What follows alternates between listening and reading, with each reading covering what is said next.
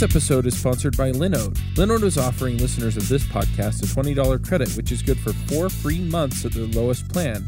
Their plans start at 1 gigabyte of RAM for $5 a month. You can get your servers in any of their 10 data centers, and their high memory plans start at 16 gigabytes. Get a server running in under a minute. They do hourly billing with a monthly cap on all plans and add on services like backups, node balancers, Longview, etc. VMs for full control, running Docker containers, encrypted disks, VPNs, etc. You can run a private Git server. They provide native SSD storage, 200 gigabit network, and Intel E5 processors. They have 24 7 friendly support, even on holidays, and a 7 day money back guarantee. So go check them out at linode.com slash iPhreaks. Hey, everybody, and welcome to episode 219 of the iPhreaks Show. Today on our panel, we have Guy Rambo. Hello from Brazil. Erica Sadun. Hi from Denver. I'm James Zuber from Minneapolis, and today we have a guest on the show. Please welcome Daniel Jalkut. Hi, everybody. Coming into you from Boston. So, how are things in Boston? Oh, it's finally starting to get cold. Uh, I guess it's finally starting to get as cold as one might expect it to be in early November. So it's been kind of uh, pretty mild, and right now looking at my window, it's clear, but it's getting colder. It's about in the 40s, and I guess by the end of the week we're going to be freezing. So got me just before the freeze. That happens. So if anyone follows developers in the iOS Mac sphere, you definitely show up. But for those who don't know who you are, can you give us an intro uh, for yourself? Sure. Yeah. Um, I currently am an indie developer working mainly on Mac software.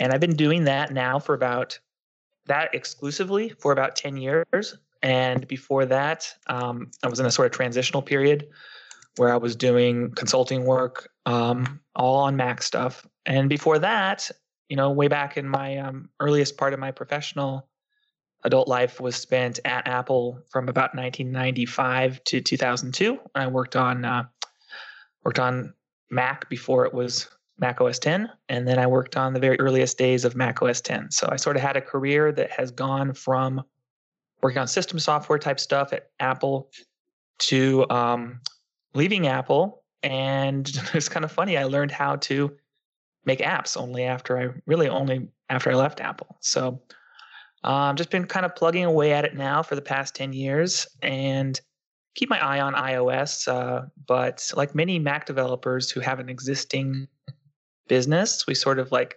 are trepidatious about the financial, you know, challenges of being indie and you know selling your own stuff, being indie, making a living on iOS. So kind of focus on Mac still, but uh, still interested, of course, as a user and ultimately one day I hope as a developer for iOS as well. And you have a Keynote product. And can you tell us a little bit about that?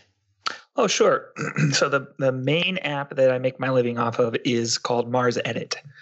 And it is a Mac app for writing content for the web. And uh, I usually compare it to, uh, I, I compare it, and it's appropriate because the original developer of this app also compared it to Apple's own Mail app.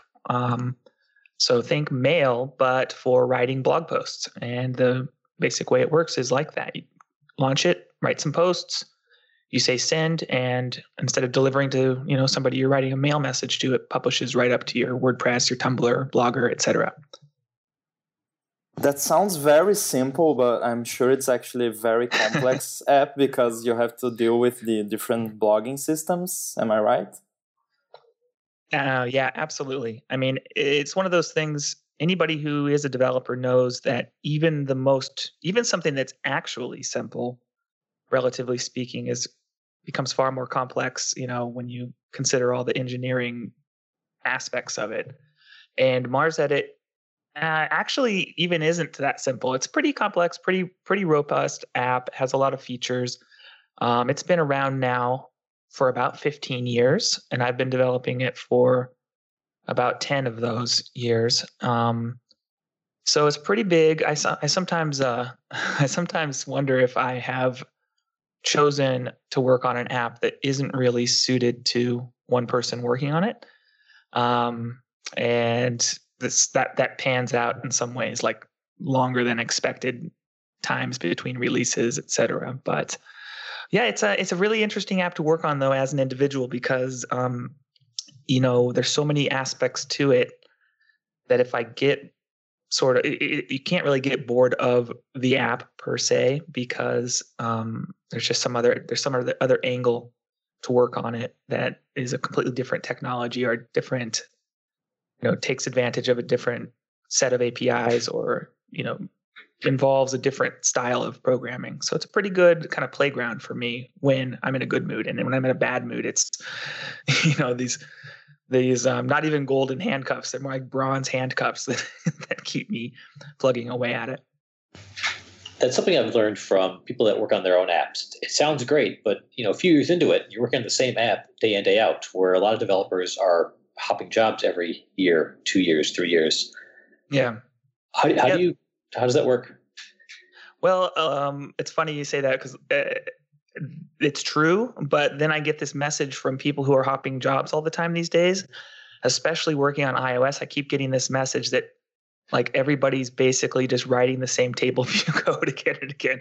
Um, and I know that's not true. That's simplifying it, but there's there's something to um, the kinds of apps I think that people want built for iOS that you ask if you if you grab a random iOS uh, consultant, you probably find out they've written the same app a few times for different um, clients, and so I think that um, there's an there's an aspect to that where people who jump around maybe still sometimes don't get the variety of of work experience that I have um, just because there's so many different aspects to you know I have to deal with just different user interface challenges.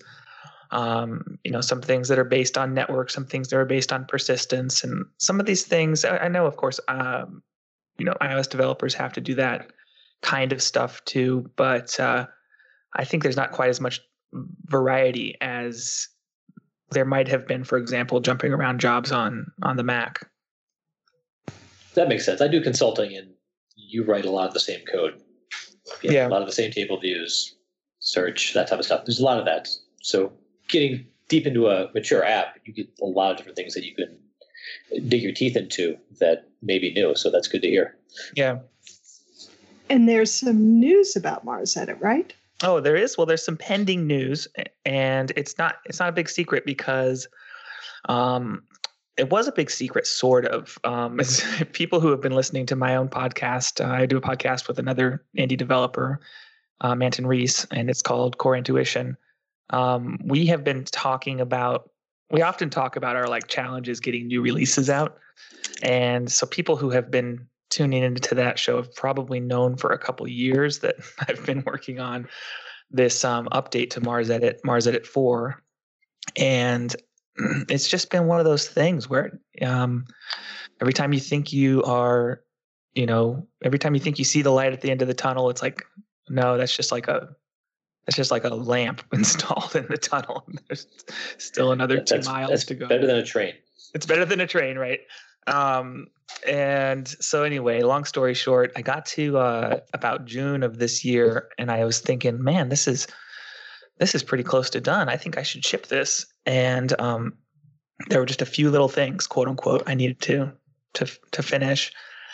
And I got so anxious about waiting and sitting on it that I and I realized my summer was sort of filling up with different things to do with the family and trips I was taking. So I just decided in June to make a public beta of MarsEdit 4, thinking that I was going to coast through the summer and then September 1st would come along and I'd just like wrap a bow on it, ship it, and it would be done. And of course, now here we are recording in November. Um, but I'm pretty sure, knock on wood, um, it's going to be out within a few weeks. So I'm going to try to push through, finish that job. And it's just one of those things where you think you get to the end and then there's something else. And of course, um, you know, one aspect of that is you can always think of something else. But um, some of it really is stuff I just had to had to finish up before shipping. So, what have you added to the app? What's new? Oh boy, this one this one always catches me off guard because I, I need to I haven't I haven't done the part of the um of the work that is putting together all the marketing. Um, so I kind of have to kind of have to dig around in my head. the main things that are new are um, coming up to speed with the kind of like more as Guy I think said earlier, um, eh, there's like complexity and keeping up with all the different blogging systems, um, and that's definitely been a challenge. So, so, much that over the years there have been advances, for example, in WordPress, the, in what they offer with their API, um, and also just features that WordPress didn't have before. So um, I've been kind of stuck on an old version of their API and with an old set of features. And there's a bunch of them that people have just been asking for um, forever, like uh, you know how, to set like a um, how to set like a um, post kind. They have something kind of like Tumblr now, where you can say this is a photo, this is a video, um, and then the theme can handle it separately. So being able to set that, being able to set the author on a post. Um, they actually updated their API to be a lot more um, performance friendly. So a big limitation in the past with MarsEdit was you could realistically only download a subset of all your posts. So, you know, typical use case for MarsEdit, you you open it up, you connect it to your blog, and it downloads like like by default, MarsEdit 3 just downloads the late, latest 30 posts to your blog.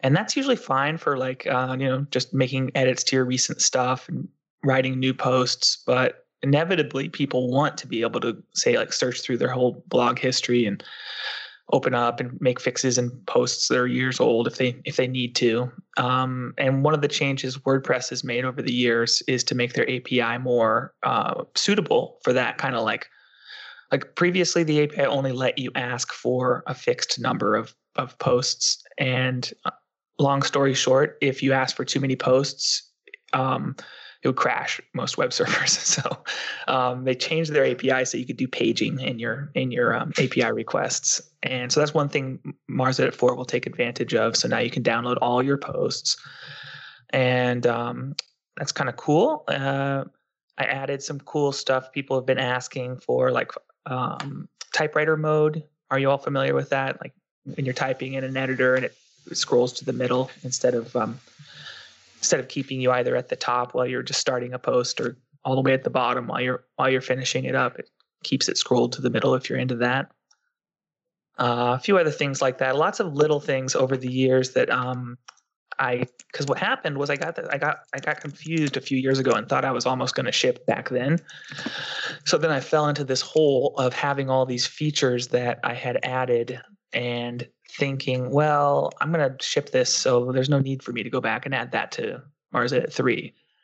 And then fast forward a couple years, and I've been sitting on all these things, and so that was one of the one of the things that felt so good in June about releasing the beta was there were a lot of different little things that people, depending on what they were waiting for, they could say, ah, at last, I can finally do X, Y, or Z.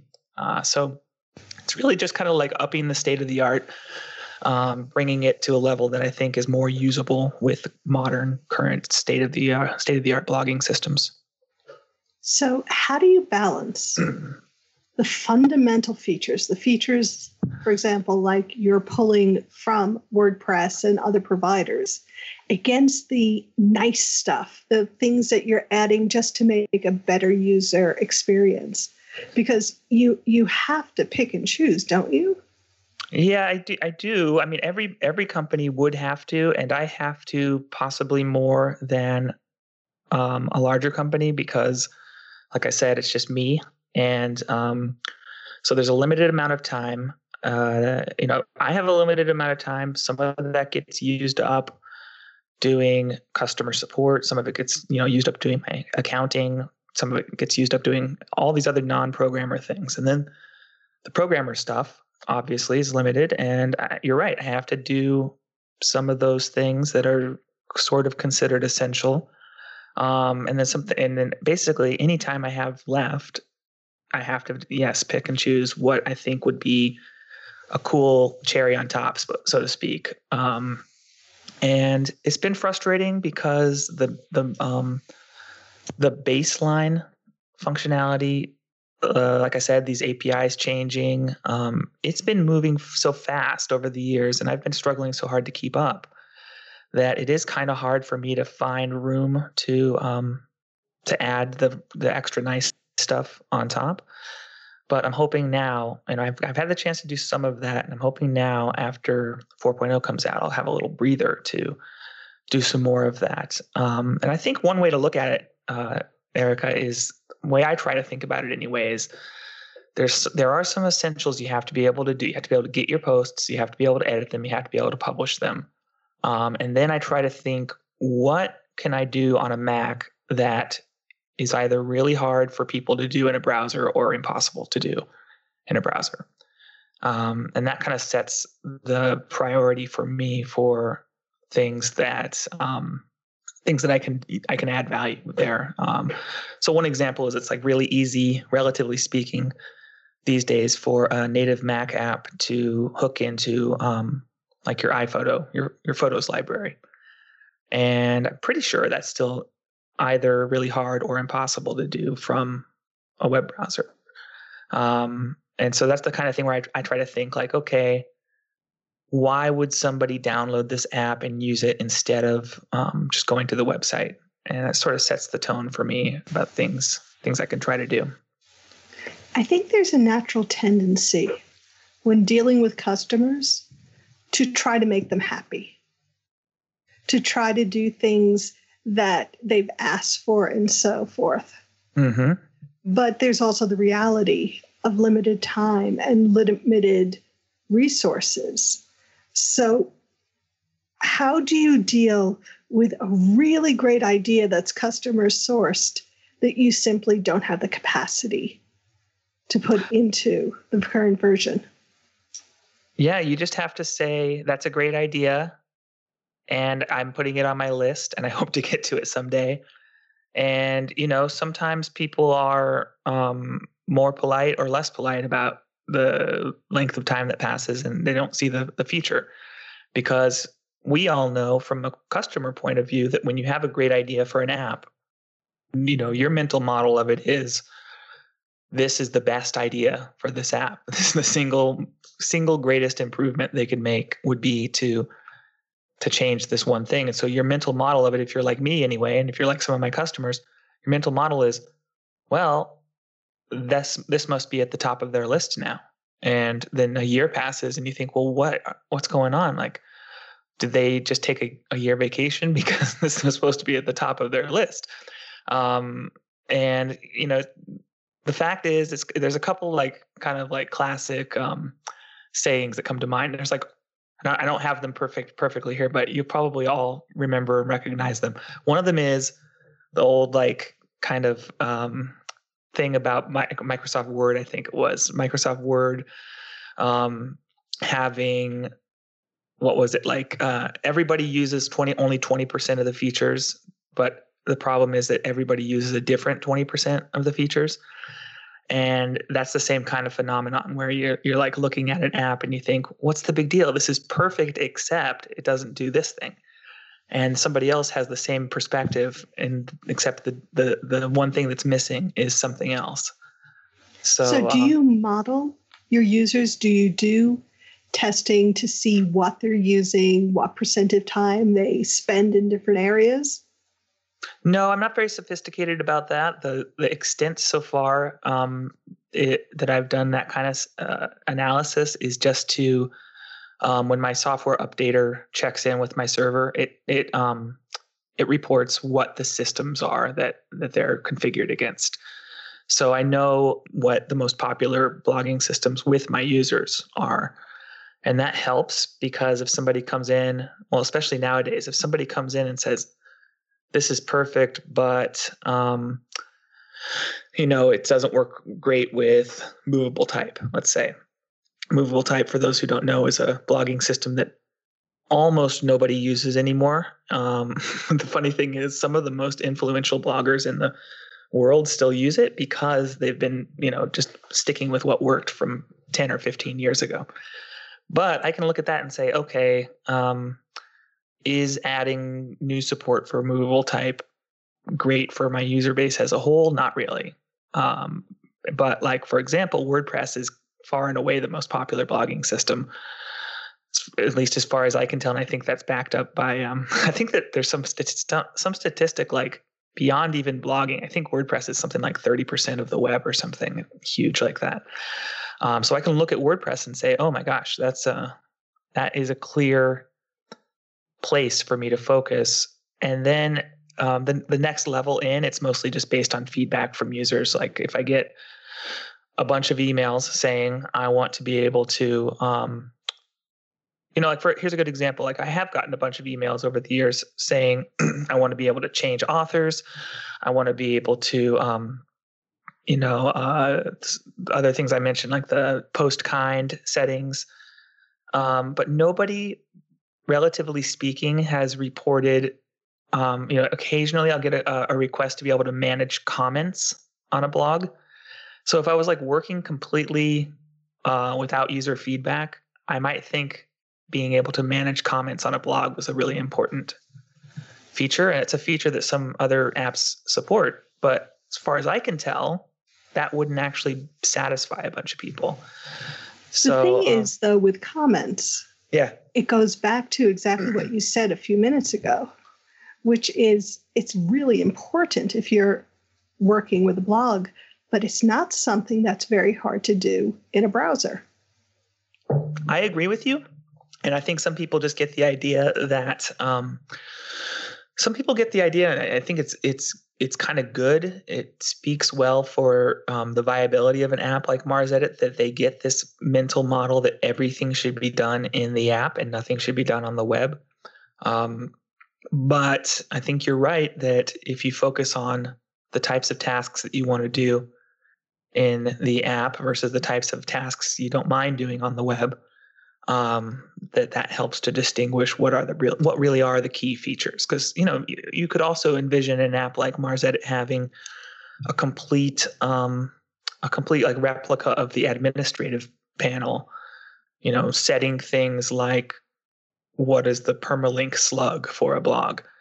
And that kind of stuff you just kind of typically you just do once for a blog and leave it. So it's not really as as critical in an app like MarsEdit where it's more about facilitating like a day in day out workflow. Hey just throw it in a web view and you're done. That's right. Well there you go. It has been tried.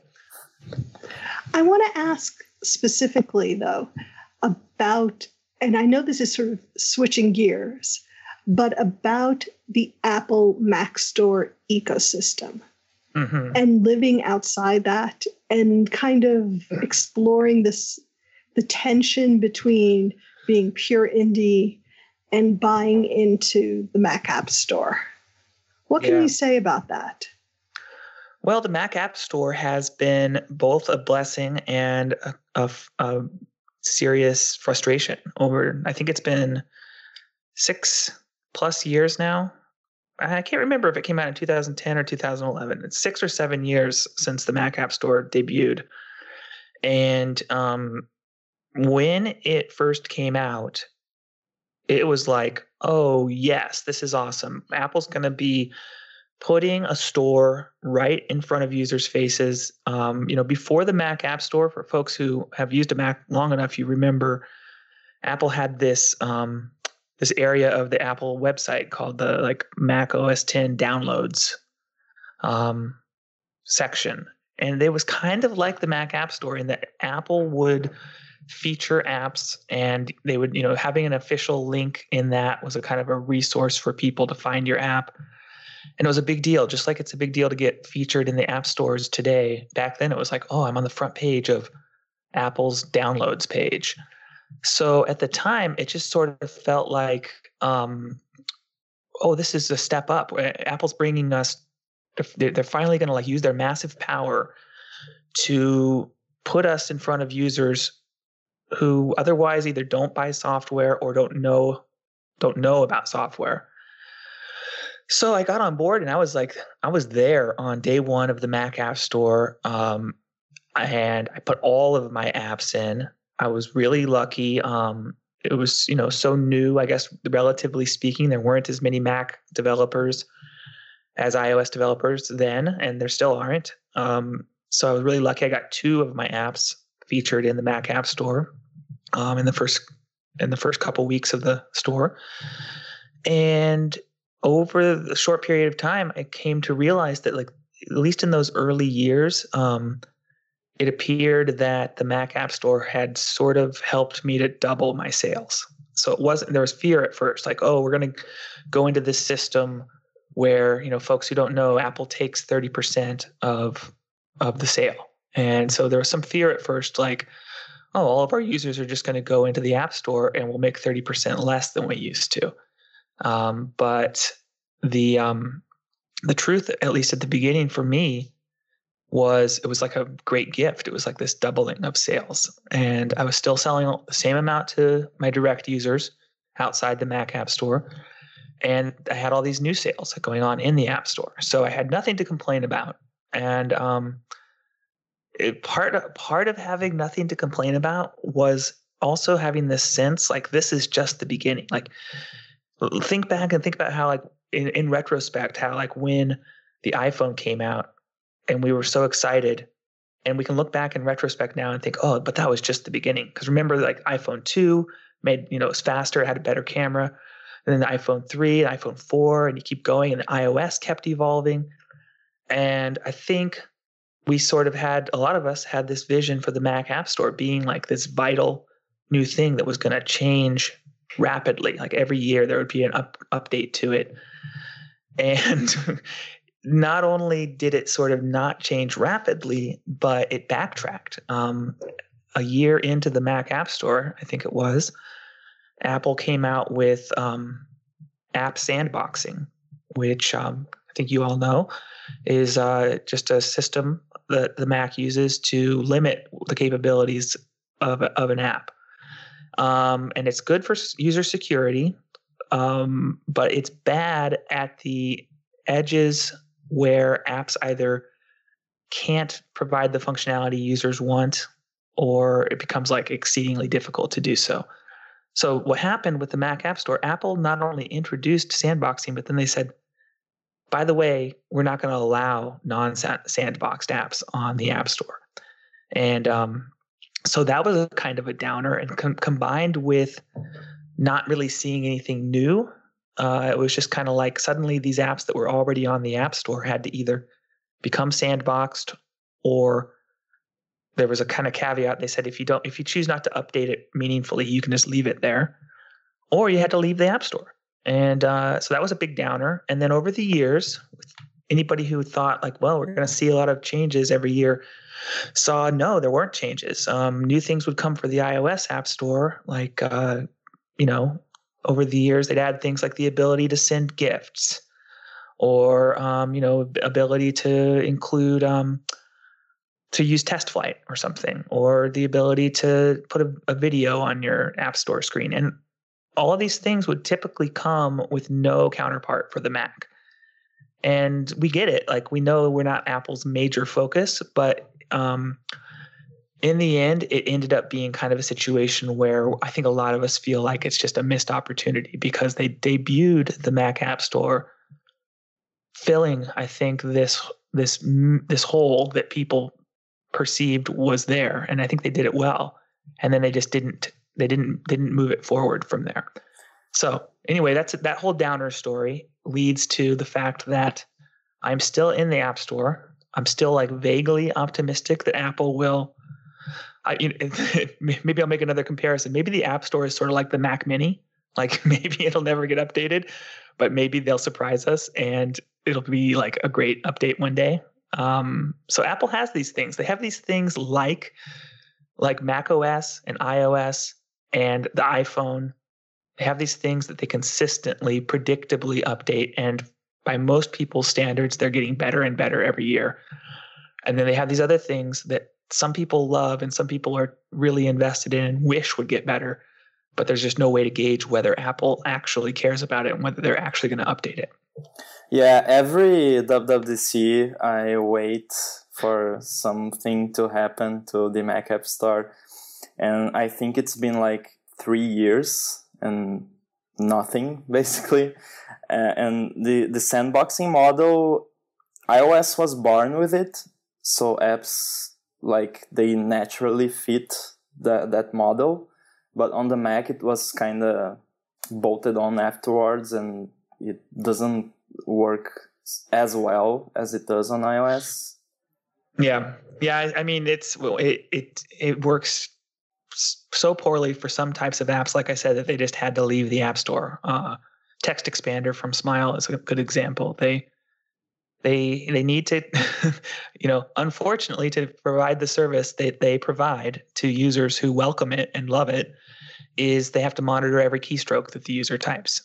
And i can see why apple wouldn't want that to be something that apps do surreptitiously but it's an example where um, the way that they have created entitlements uh, for the sandboxing system it just leaves out classes of application like that. So I've for a long time I've thought that the App Store, the Mac App Store, and sandboxing would be a good and welcome te- technology if it put um, those types of capabilities on the table and let users just be aware of it. Like if I go to the App Store and I say, I want to buy this app that monitors my keystrokes and um, and does a, a utility for me, then at least that's out there, and that this the the um, service that sandboxing can provide, if Apple chooses to do it this way, is that they they can use the technology to make the functionality of apps transparent to users. So so that sandboxing doesn't become something that means you're not allowed to have um, text, you know, monitoring apps, but it means that if an app is doing that, then the user can know about it. And that's where I'd like to see sandboxing go, but it seems like Apple's sort of at a standstill now with with uh, sandboxing support. One of the things about the Mac App Store, which really has differentiated from the iOS App Store, is that you didn't see the race to the bottom pricing. You could put an app in there and put a realistic price on it.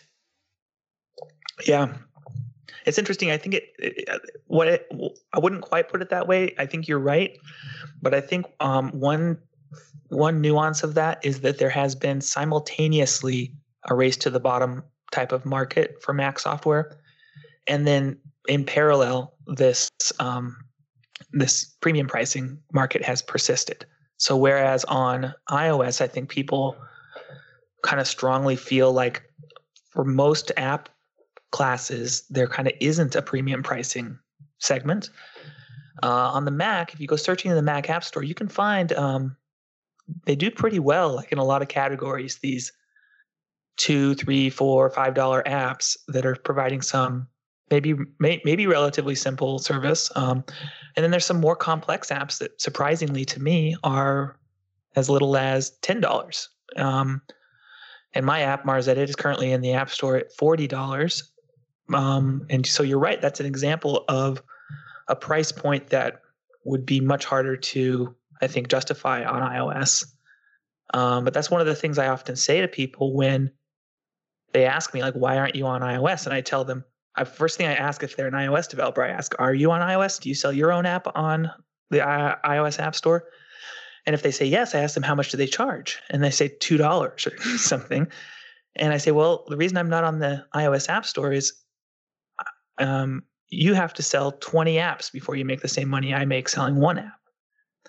And of course, if you know, of course, if they sell 20 times as much as I do, um, that's fine. So you know, to some extent. But the reality is, I don't think most iOS developers do end up, you know, selling 20 times as much as their desktop counterparts. So it's a real challenge right now, and I think it's becoming really interesting with the iPad Pro because the iPad Pro sort of bridges that those two worlds. Like people expect desktop level functionality from the iPad Pro, but users I think are still trying to deal with whether that means paying desktop level pricing for the apps. Well, for pro apps, I've seen some apps be able to sell Mac apps and iOS apps alongside each other. Astropad, we've had Matt Ronge on the show before. They do mm-hmm. they do both and they sell them separately. So for the right for the right crowd, they'll they'll pay for it. You know, when WordPress going to a browser and use WordPress is free, are they going to do it? Right. I can't I can't say coding or typing a blog blogging on a WordPress browser from an iPad is a pain, as my wife can attest because she's tried it. So yeah, there, is a problem there. Yeah, I have lots of people begging me to make the WordPress for iOS, and who knows? Maybe it's one of those things where if I finally get around to doing it, I might be able to get away with a premium price for it. Um, there's also a, you know, I, will be the first to admit that there is a, um, there is a disparity that's harder for new developers to overcome, which is whatever I decide to do. If I ever ship something for iOS, I'll come at that.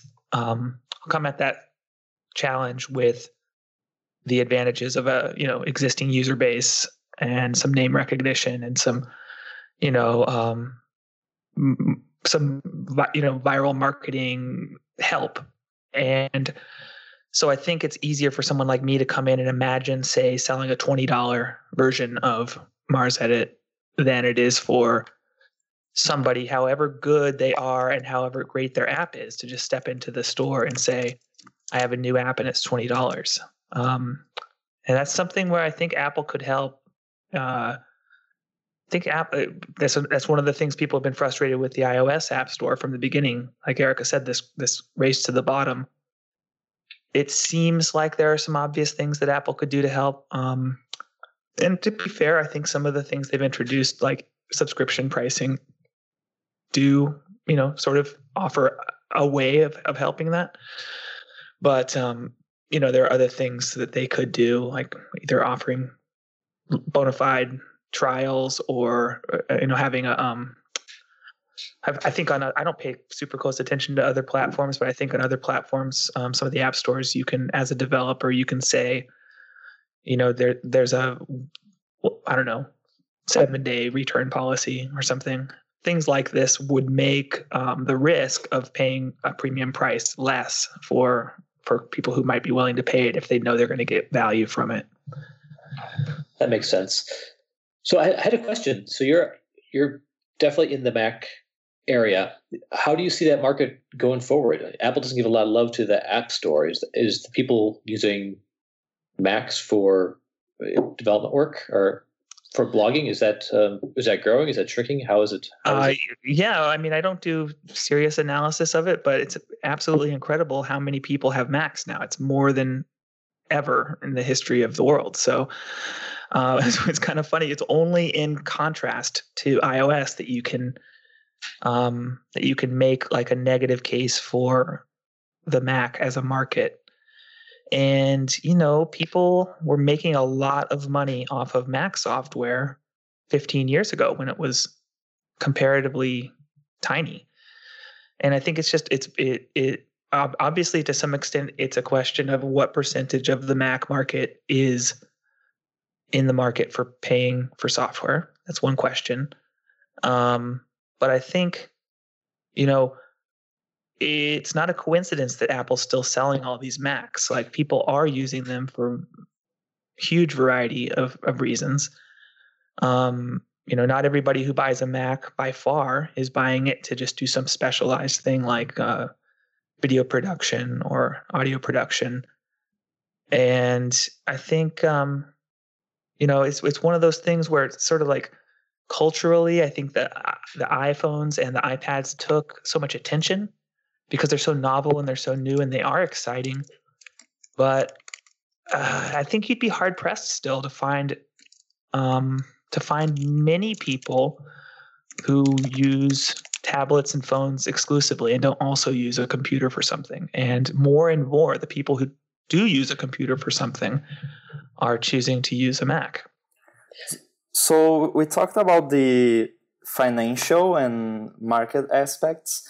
I wanted to get a little technical and I was reading the Wikipedia article on MarsEdit, and according to the article, it exists since 2005. Is that correct?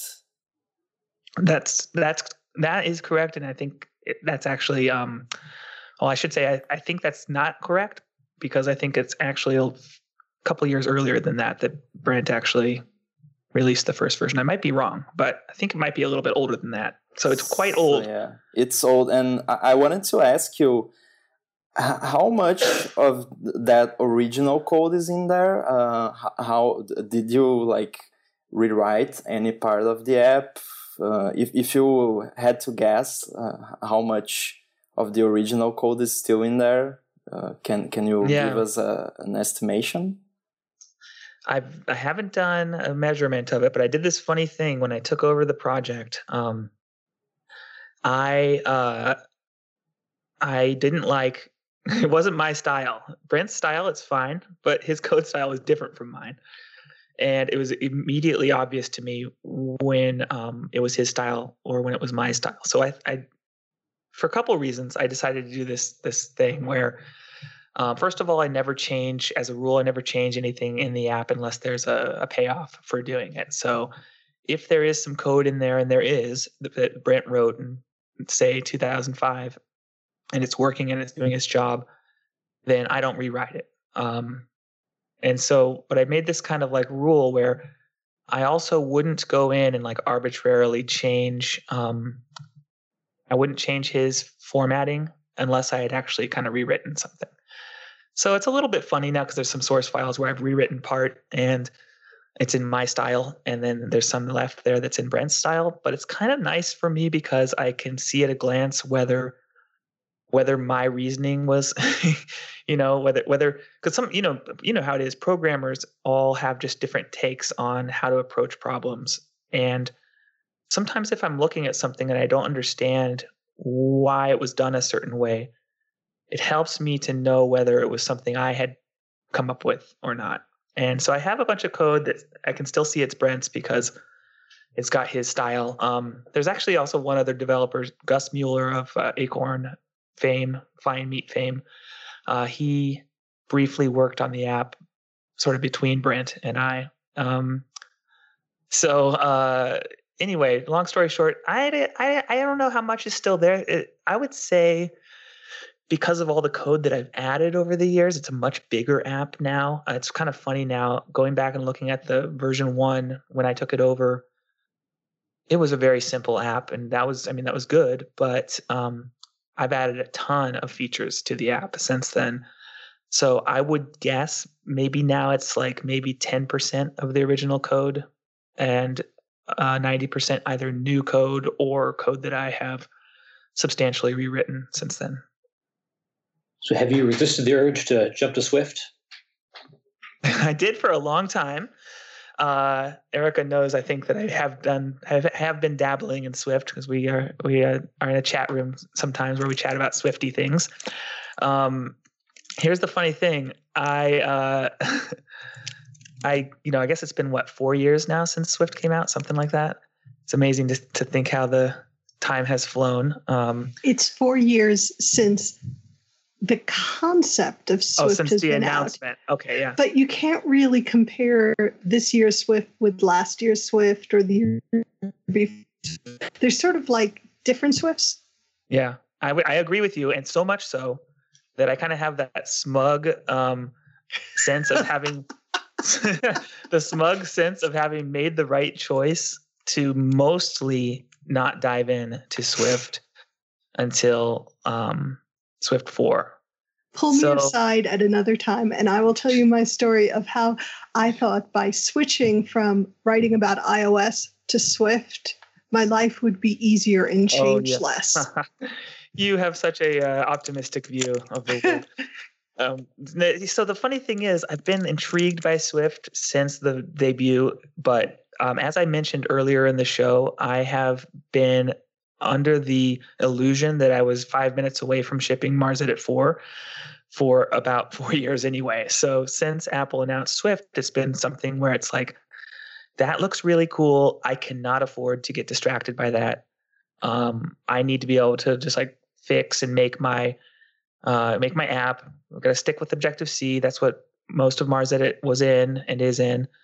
Um, and then of course occasionally I'm I'm like everybody else I get distracted I get lured by interesting new things and I would take a break and I play around with Swift a little bit um, but I never did too much and at some point I crossed that line that I think everybody coming from Objective C to Swift eventually crosses. Uh, some people it's in five minutes, some people it's longer, but that line where you decide you'd really rather only use Swift. And so I'm in that place now. Um, and I've been I've been enjoying when I do need to add an all new class, say to to um to MarsEdit, uh, like I, I had to add a new licensing scheme for MarsEdit 4. So I wrote that all in Swift and it was great. And I get an excuse to do that and I hop on it now.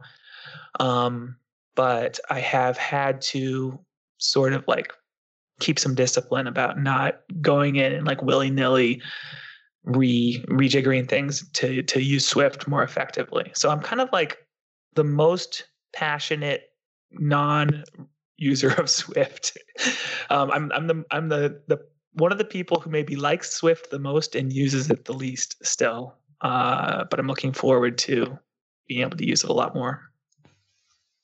To be fair, I have precisely one small application that I ship in Swift. Yes, everything else is Objective C. But all of the uh, books count oh, yeah. as, as they're, apps they're, effectively. yeah. So yeah, that's uh well what's keeping you on Objective C in the cases where you're still writing it? It works and yes, it will it keep working. Yep, that is and well and that's where my smugness comes in because I actually think and you tell me what you think Erica, I think as of Swift 4 there's going to be a lot of keep working going forward. Um, maybe I'm naive, naive, but I can I, I'm fairly confident that at least compared to transitions from one to two, two to three, um, three to four, even that it's going to be a lot more smooth sailing going forward. And I have witnessed, as you have, as many of us have, I have witnessed the the cries of early adopters who have, you know, thousands of lines of Swift code maybe hundreds of thousands of lines of Swift code in some cases.